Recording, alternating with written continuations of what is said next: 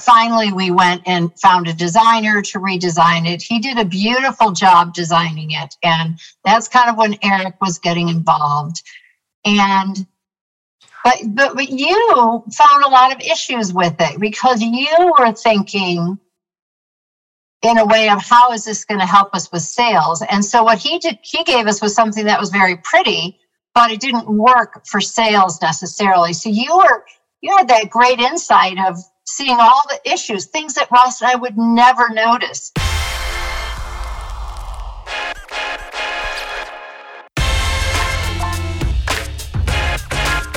Hi, I'm Eric Schwartzman, author of The Digital Pivot, and this is the Earned Media Podcast.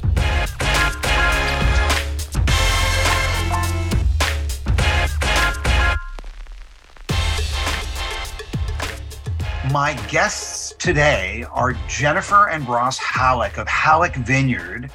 Uh, this is a boutique winery that I've been working with for almost three years. And this is going to be an audio case study about the work we've been doing together. Jennifer Ross, welcome to the Earn Media Podcast. Thanks, Hi, Eric. Yeah, appreciate the invitation. Yeah, and I appreciate you guys doing this. So let's start with just a little. Most people listening probably are not in the wine business, certainly not even in the luxury wine business. So tell us, if you would, a little bit about the luxury wine business. Well, I think the first thing we should um, describe is the overall wine business uh, to understand the luxury wine business. And the overall, the overall wine business includes everything that um, is made from the juice of grapes at, that is converted to alcohol. And that goes from um, the two buck chuck that you used to get at uh, Trader Joe's um, in fact, the box wine, the, even even more um, more generic, the box wine that you can get at your local grocery store, up until the very fine French wines that sell for thousands of dollars a bottle. So, the point in bringing that up is that the wine industry is really a lot of different industries. They, they have one thing in, pro, in common, which is a product, but the channels of distribution, the customers, the types of relationships, um, and certainly the, the, the end product, the juice in the bottle, is really quite different. And so the part of the industry that we occupy, very small part, the luxury wine business, can be uh, it's got m- many definitions and in some in some by some definitions we're not even in the luxury wine business. We're in the like the semi luxury wine business. Uh, you know wines that sell over a hundred dollars a bottle um, i think are represent the the pure luxury wine business and in fact we do have one wine that is in that category but we're sort of just in that category of wines that sell, sell between 50 and 100 dollars and so it's a um, a cherished but accessible luxury. And then you guys are tell us a little bit about your sort of your backstory because it's so interesting, sort of how you got into it and where you are now. Jennifer. Um, well, the way we got into it was uh, coming up to Sonoma County from Palo Alto and looking for vineyard property and finding vineyard property in Sebastopol, which was an area that didn't have very much wine at the time. It was all north of us. And we bought a house and got married and planted an acre of grapes, which we thought was going to um, serve as a college fund for our sons. Right, Ross? Mm-hmm. And um, rather whimsical notion. yeah. And so, Ross, you met uh, Greg LaFollette at kindergarten, back to kindergarten class, right? Mm-hmm. Why don't you mm-hmm. tell about that? Well, I think it was like like a, a, some kind of parent teacher thing.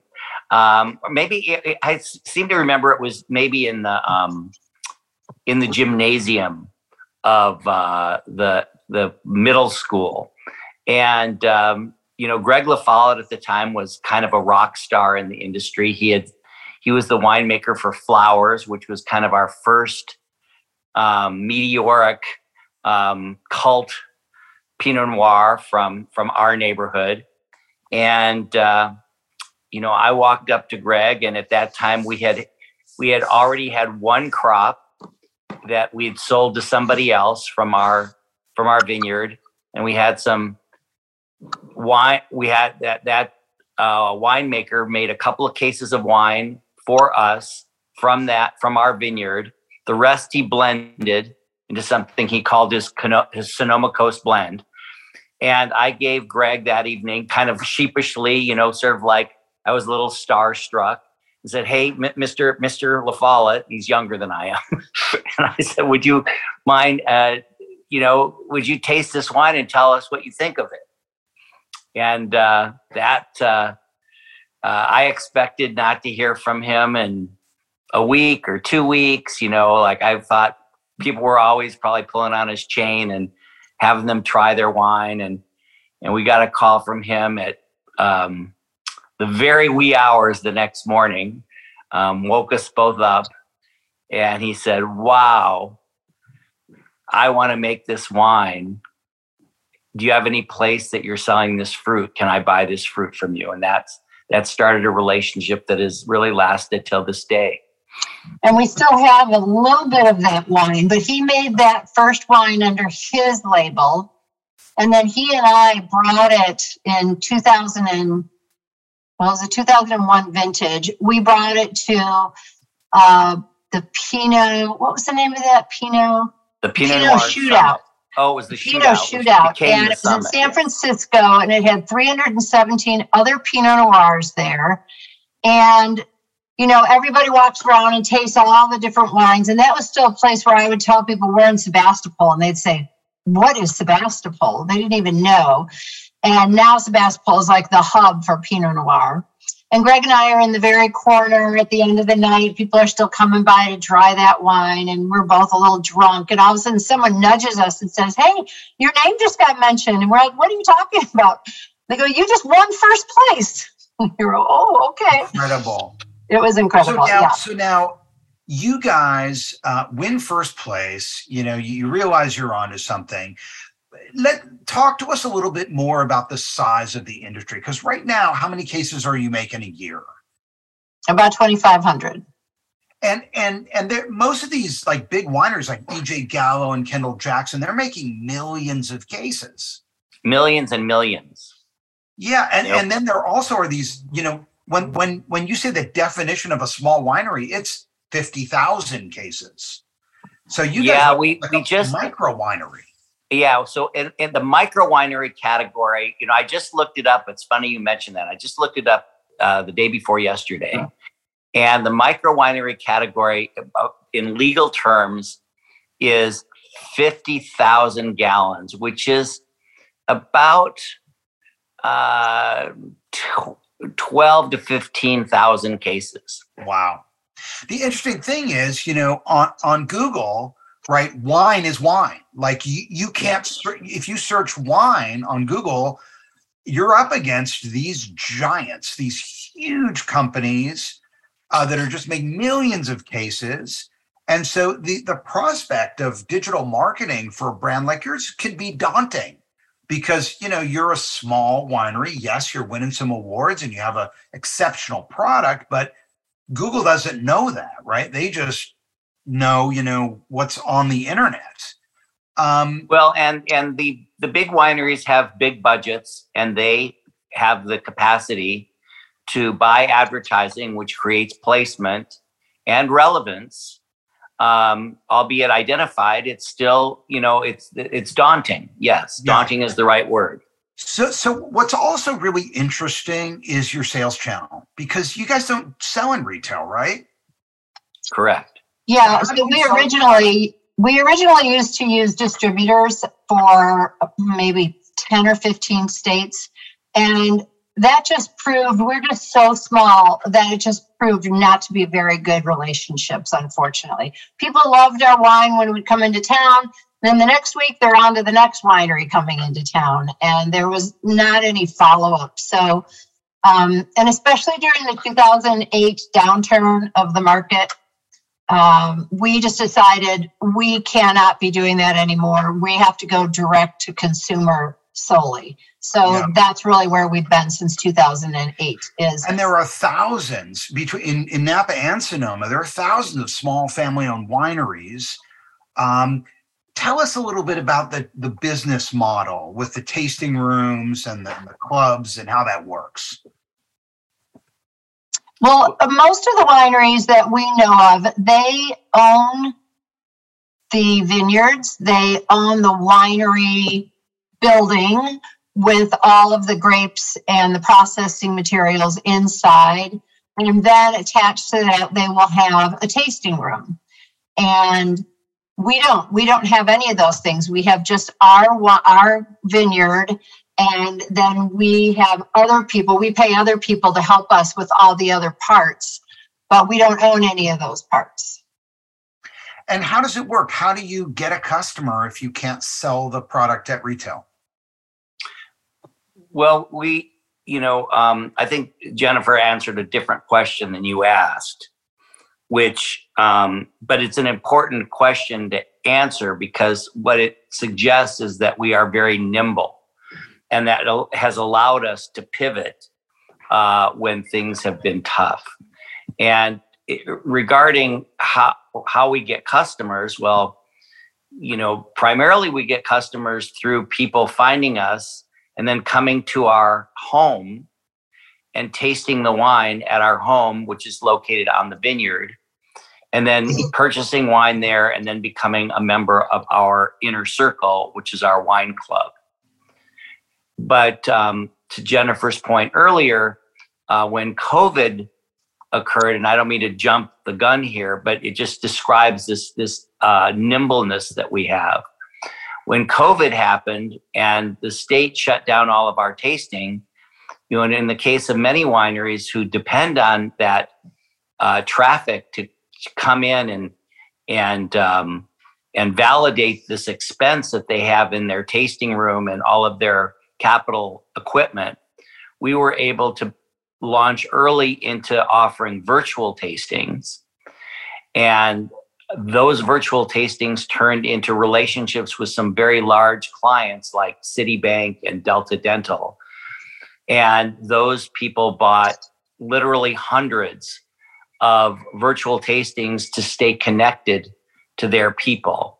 And so we didn't have the um, the, the, the overhead of um, keeping a tasting room staff and, and real estate and um, you know all of the other associated costs with owning a winery we could uh, focus our attention on this new area of business development so so prior to the pandemic your channels are primarily offline people are coming to the tasting room they're tasting the product there they're becoming club members and buying it that way. That's how you're doing business. You have a website, but it's not really where you're seeing your revenue. And then the pandemic hits and you've got to suddenly reinvent yourself online. To your credit, you recognized and you put together a model that frankly we could afford because the model was tied to specific metrics that we could assign value to. And you became our coach for around eight to 10 months and uh, Jennifer became your apt and um, and enthusiastic pupil, uh, student, and uh, to guide our d- digital marketing efforts. Yeah, it was interesting because at the time you had a e-commerce site on mm-hmm. a, a vertical solution that the wine industry has to host online uh, uh, e-commerce wine stores, but we didn't really have anywhere any way to do content marketing. So I, we we had launched that WordPress site, and then it was really you know with the launch of that site, Jennifer, that you and I started working together, and you remember some of the things we started uh, doing. Yeah, did we do that site? Were we already doing that site when we met you? No. So when we first started, that site had not officially launched and then we were, uh-huh. I was actually working with the designer Yeah. to get it to get it right before it Mhm. launched. Well, right. So after, you know, 15 years, the the website that we had was pretty pathetic. And um, finally we went and found a designer to redesign it. He did a beautiful job designing it. And that's kind of when Eric was getting involved.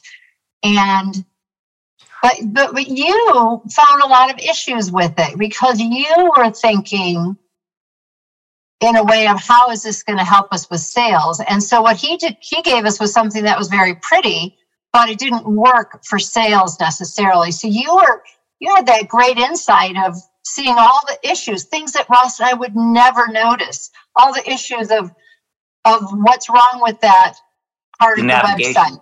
People are clicking too much or we can't get this on you know we can't upload this data onto the google analytics or whatever. All these things i would never have any idea about.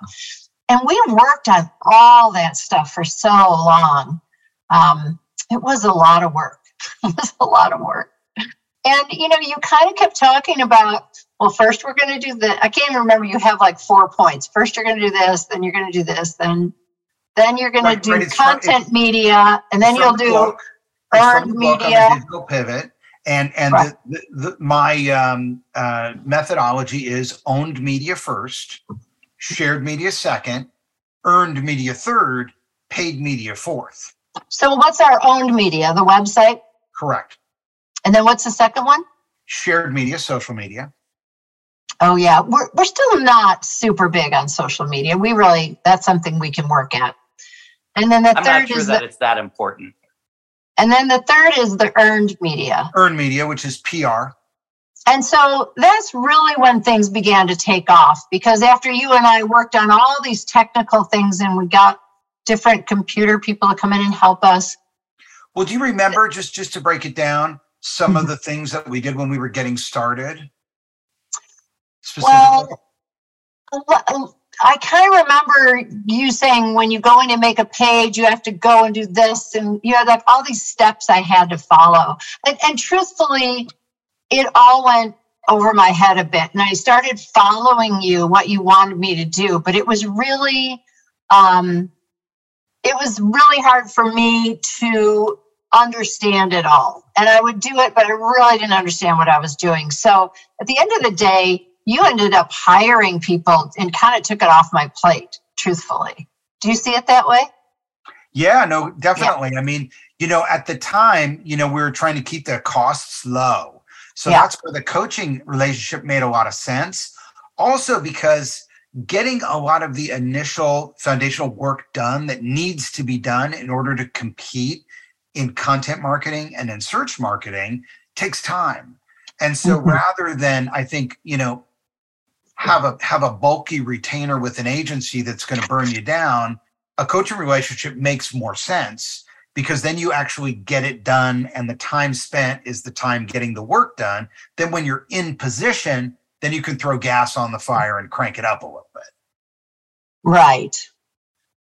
So um, it was really great when you took it off my hands because I I wear way too many hats, and that's when I really noticed everything taking off. We started moving into all these creative ideas that you have for creating content.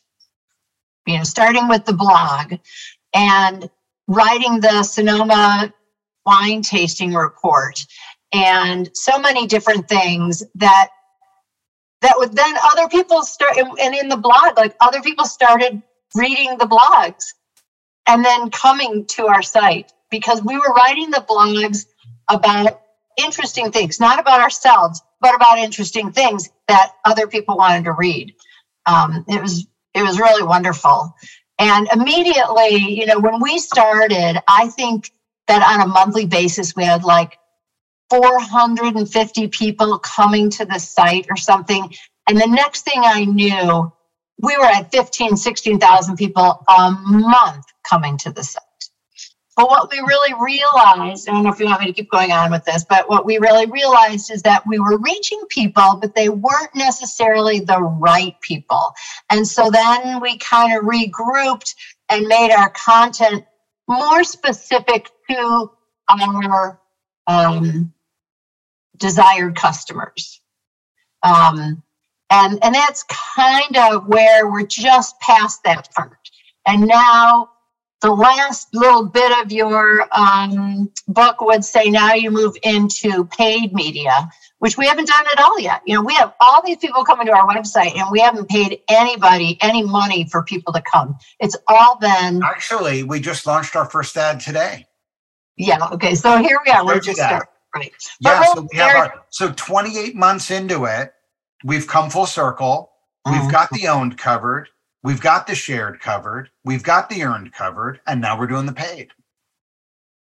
And you know, and, and and what the change is is that you know Ross and I are very happy what we're doing. We love our products. We love meeting everybody. We're really about building community through wine and meeting everybody who tastes our wine, and and we love our positions. Um, but uh, what's really just been great is all the interesting ideas that you've brought into into the whole process. Well, tell us, and, tell me a little bit about the Sonoma Wine Tasting Report. I think that was a really interesting sort of case study and project that we did together. Right. Um, well, that was about COVID and how the tasting room has changed pre and post COVID. And it was specifically about how much money people were paying to do tastings and also how many people could just walk into a tasting versus how many had to make appointments. And so you did a lot of research on that to. Um, right. We did primary research, collecting mm-hmm. all that data. We right. hired data scientists to analyze it.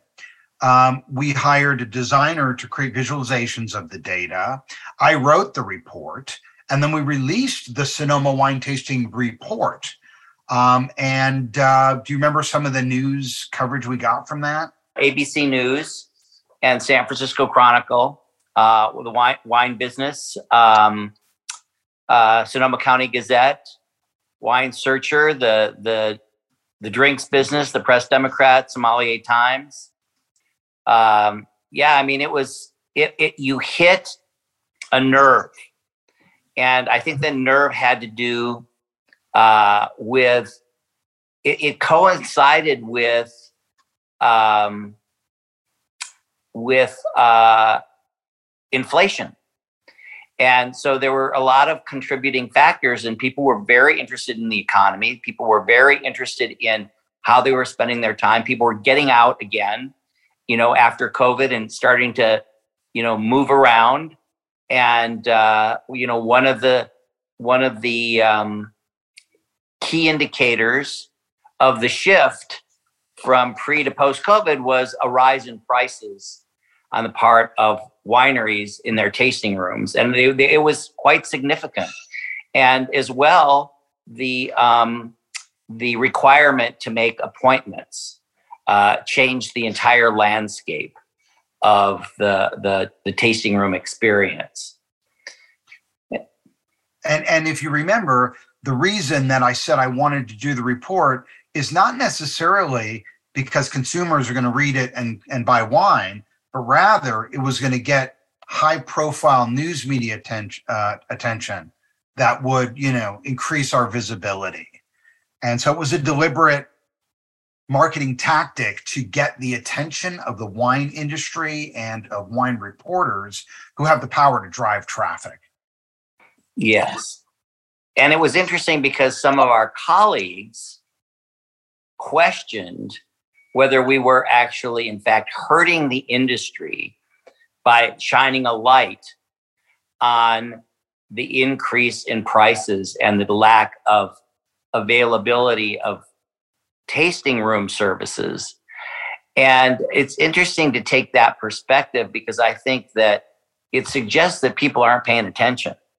And, and I think that people are paying key, you know, keen attention. And the result has been of their paying attention, the tasting room traffic has dropped precipitously in the last months.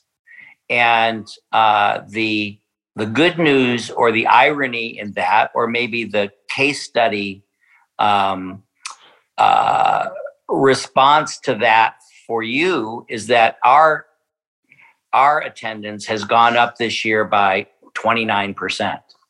So while the entire industry is is is is singing the blues and talking about how can we get people back, we are actually in, experiencing a, a, a pronounced increase in visitation.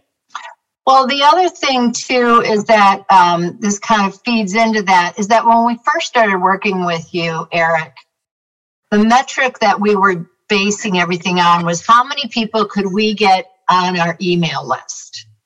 And, you know, over time, we just all realized that selling a high luxury brand like wine, people want to experience it in person. They want to taste it, they want to meet the people who are making it.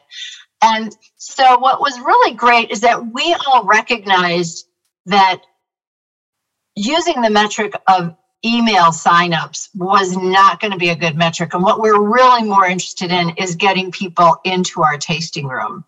And yeah, and so as Ross said, that has gone really well. And that's really all thanks to the online presence that you've given us on the internet. And then um, in terms of, you know, what's so interesting is that, you know, doing 2,500 cases a year, that we're able to outrank so many of these giant brands for for keywords that are unbranded like Pinot Noir, Chardonnay, Sauvignon Blanc. I mean, we are ranking above companies that sell millions of cases a year for those for those wine varietals, which is just shows you how either asleep either how good we are or how asleep at the wheel they are, or perhaps a combination of both. Both. Yeah, I think it's a combination of both. Mm-hmm. Because I think that um, the industry has not yet fully transitioned. You know, it's an old industry. I mean, you if I mean to put it into context, they discovered uh, in October of 2017 they discovered a clay pot in the Republic of Georgia on the Black Sea that had remnants of wine in it that was dated 10,000 years old. So that's 3,000 years before Mesopotamia and the birth of civilization.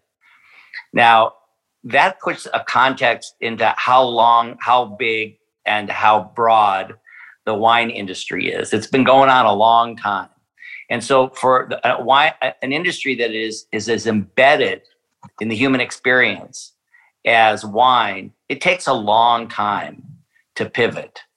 And there are these you know the three tier distribution channels. There are these tried and true and embedded methods of capturing and earning customers that um, again getting back to our earlier point we are not so saddled with some of those um, constraints. And so we're it's easier for us to pivot.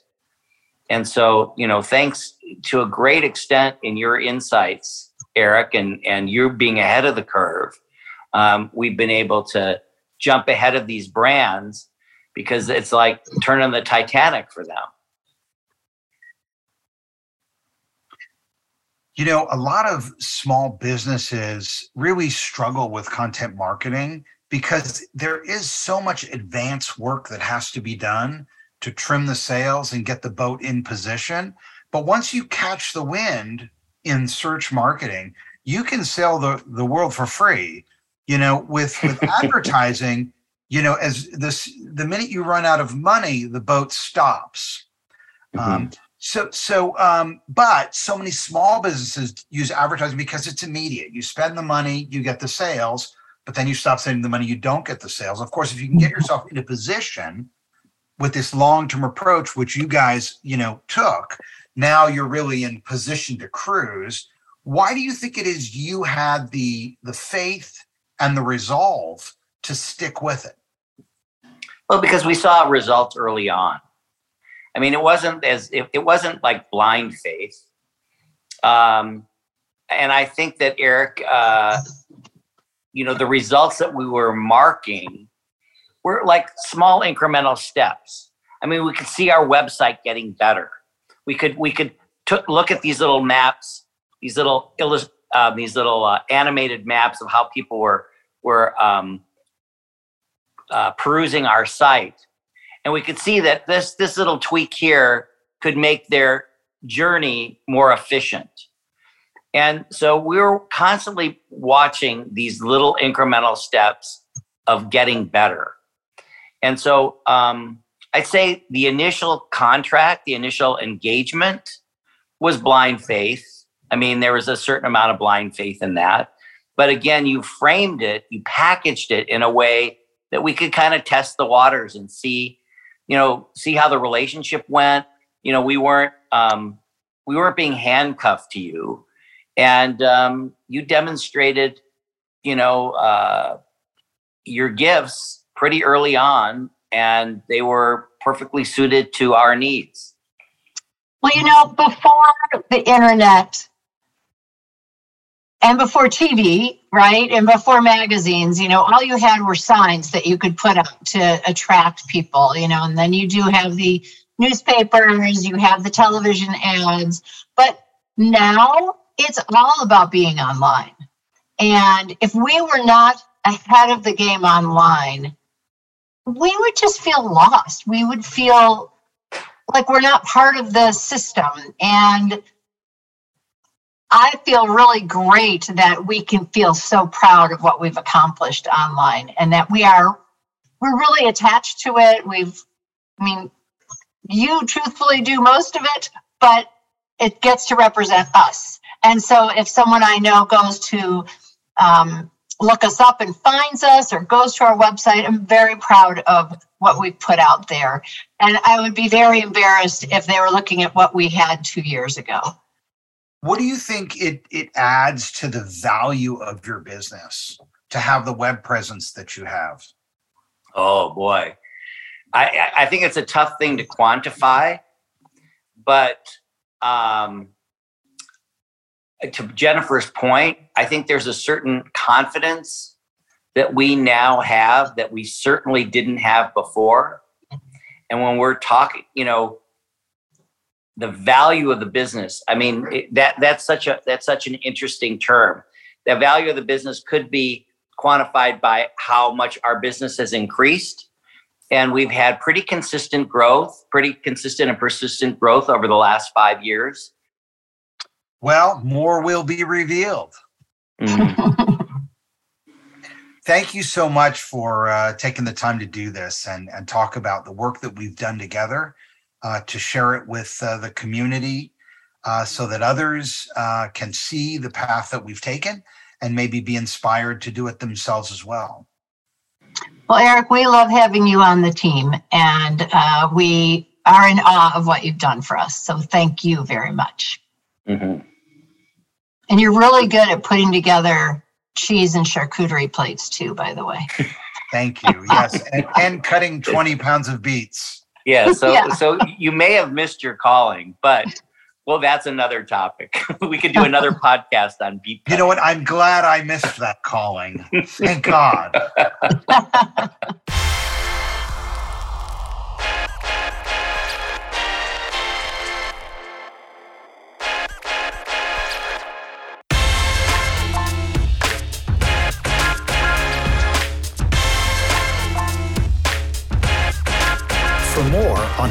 You can earn influence through earned media, Get the Digital Pivot audiobook at digitalpivotbook.com.